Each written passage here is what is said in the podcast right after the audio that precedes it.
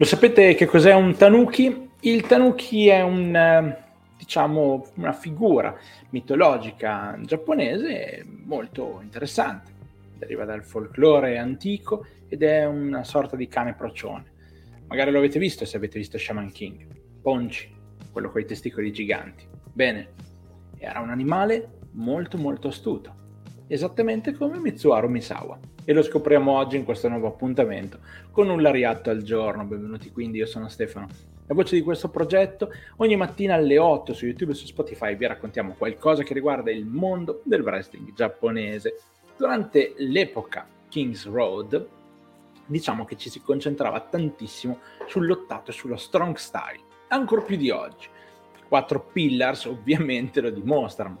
Isawa, Kenta Kobashi e tutti gli altri hanno lavorato tantissimo sulla potenza dello striking e sul lottato quello più profondo. Ed è in questo periodo che Misawa decide di utilizzare una tecnica abbastanza comune oggi, ma non così tanto all'epoca. Il ro- mi sono ucciso la gola. Il rope break ehm, attraverso l'uso del piede molti di voi non sanno che la maggior parte dei rope break venivano fatti con la mano, afferrando la corda. In questo modo si faceva vedere che si era capaci di arrivare alla corda e quindi arrivando, potendo arrivare alla corda, beh, si riusciva a dire io posso ancora far parte del match.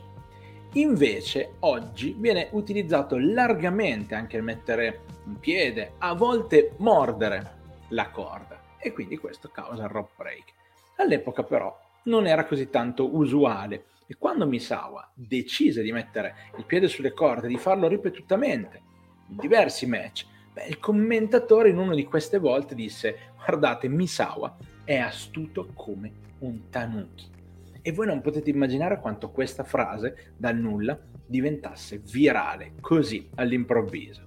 È diventata una di quelle frasi che tutti dicevano, che tutti proponevano e che quindi ha aumentato anche la popolarità di questa mossa, facendola arrivare fino a noi come una delle mosse che in realtà viene utilizzata di più. In Giappone soprattutto lo vediamo tantissime volte, le sottomissioni alle spalle, alle braccia, alla schiena vengono evitate proprio con un rock break, con la gamba sulla corda. Bene, spero che vi abbia divertito questa piccola storia sul mondo del puro reso. Ogni giorno, ogni mattina alle 8, dal lunedì al venerdì, su YouTube e su Spotify vi raccontiamo queste cose, cerchiamo di stare un po' insieme, di parlare di puro reso. Grazie di cuore per aver seguito, io sono Stefano, una delle voci di questo progetto. Noi ci risentiamo alla prossima.